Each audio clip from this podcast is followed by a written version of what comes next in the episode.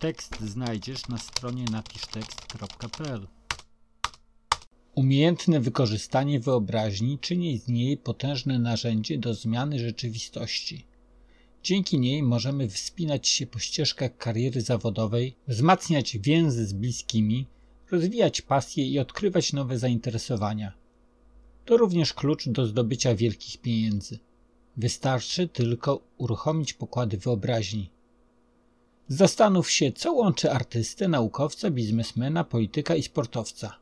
To proste, każda z tych osób, przystępując do działania, posiada w swojej głowie określone idee oraz wizję upragnionego celu. Stając przed zamalowanym płótnem, publikując nowe odkrycie, słysząc brawa szerokiego audytorium, schodząc zwycięsko z ringu, wiedzą, że wszystko zaczęło się od marzenia o tej chwili. Wystarczyło jedynie chwycić i szybować w stronę sukcesu. Oczywiście, aby doświadczyć upragnionej satysfakcji, potrzebują sporego nakładu sił fizycznych, wytrzymałości psychicznej, wsparcia ze strony innych osób, jak też odpowiednich zasobów finansowych. Znajdują wszystko, bowiem potrafią właściwie marzyć. Posiadając określone wyobrażenie, łatwiej jest im pozytywnie myśleć, otwierać się na otoczenie, poszukiwać nowych rozwiązań, czyli nadawać przyspieszony kurs ku wygranej. Seria obrazów, które nieustannie tworzą w swoim umyśle, staje się dla nich mapą wskazującą kierunek działań. Należy zaznaczyć, że każdy człowiek ma predyspozycję do odniesienia sukcesu i czerpania przyjemności ze swojego życia. Jednak nie wszystkim to się udaje.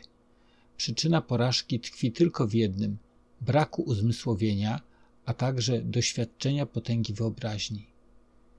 Samo czytanie kolejnych książek i artykułów o rozwoju, wysłuchiwanie audycji, okazjonalne uczestnictwo w sympozjach trenerów i coachów pozwoli wyłącznie miło spędzić czas. Pożądany efekt możliwy jest wyłącznie, gdy nastąpi zmiana sposobu myślenia, a uzyskana wiedza zostanie wcielona w życie. A do tego potrzebna jest wyobraźnia. Aby rozbudzić wyobraźnię, należy zmusić ją do częstego, solidnego treningu. Pod pojęciem wyobrażenia rozumiem złożony proces poznawczy zachodzący w mózgu, podczas którego człowiek odtwarza doznania zmysłowe, czyli wszystko, co może poczuć. To także umiejętność wykreowania dowolnych sytuacji. Ogromną rolę spełniają tu pamięć i doświadczenie niezbędne przy przywoływaniu gotowych i budowaniu nowych obrazów. Natomiast pod pojęciem wyobraźni definiuje zdolność do przywoływania i tworzenia w myślach określonych wyobrażeń. Może ona mieć charakter odtwórczy, sięgać do zasobów utrwalonych w pamięci, jak i twórczy, czyli kreować nieistniejące wyobrażenia. Często porównuje wyobraźnię do nauki chodzenia u małych dzieci. Najpierw raczkują, następnie próbują zrobić kilka kroków na dwóch nóżkach, a na koniec zaczynają samodzielnie iść w dowolnym kierunku. Podobnie jest z naszym procesem kreowania obrazów i sytuacji. Im bardziej udoskonalamy go, tym więcej możemy zrealizować. Podkreślmy, że praca nad wyobraźnią jest nieustannym, złożonym treningiem, którego zaprzestanie prowadzi do obniżenia zdobytych sprawności. Jednak dzięki systematyczności i odpowiednim ćwiczeniom można szybko zauważyć zadowalające efekty. Poniżej zamieszczam kilka wskazówek pomocnych przy rozwoju odtwórczego oraz twórczego myślenia, charakteru imaginacji. Na koniec zaś przejdę do przedstawienia zestawu interesujących ćwiczeń, które wykorzystuję w mojej pracy zawodowej. Po pierwsze, obserwuj otoczenie. Współczesna nam rzeczywistość charakteryzuje się nieustannym pośpiechem, atakowani setkami informacji z mediów, narzucający wzajemnie zwiększenie efektywności w życiu zawodowym, obarczający się coraz większą ilością obowiązków, zwracamy baczną uwagę jedynie na te rzeczy, które uważamy za najistotniejsze.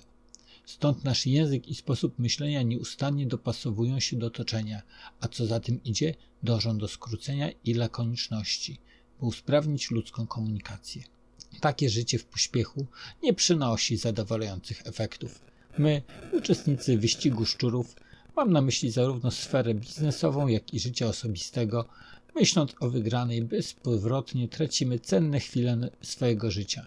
Po drugie, zwracając uwagę tylko na wybrane zagadnienia, dosłownie oduczamy się bacznej obserwacji, a to właśnie ona jest kluczem do rozbudzenia wyobraźni.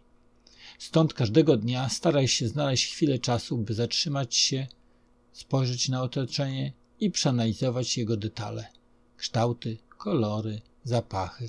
Jeśli wykonasz to sumiennie, niejednokrotnie poczujesz się zaskoczony szczegółami miejsc, przedmiotów, ludzi, o istnieniu których nie zdawałeś sobie sprawy.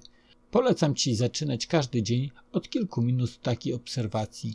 Na przykład pijąc poranną kawę, spójrz przez okno, jak prezentuje się o tej porze Twoja ulica, co robią i jak wyglądają znajdujący się na niej ludzie. Po drugie, opisz uczucia. Przyjrzyj się swojemu wnętrzu. W tym celu staraj się jak najdokładniej opisywać emocje. Zwracaj uwagę na oddech, myśli, porównuj je, na przykład do kolorów, oraz szukaj słów, które najlepiej oddadzą stan, w którym właśnie się znajdujesz. A to wszystko po to, byś zauważył, że poczucie radości, smutku, nostalgii czy gniewu jest inne za każdym razem i zależy od wielu określonych czynników. Dzięki temu nauczysz się, jak je rozpoznawać, a także w pewnym stopniu kontrolować.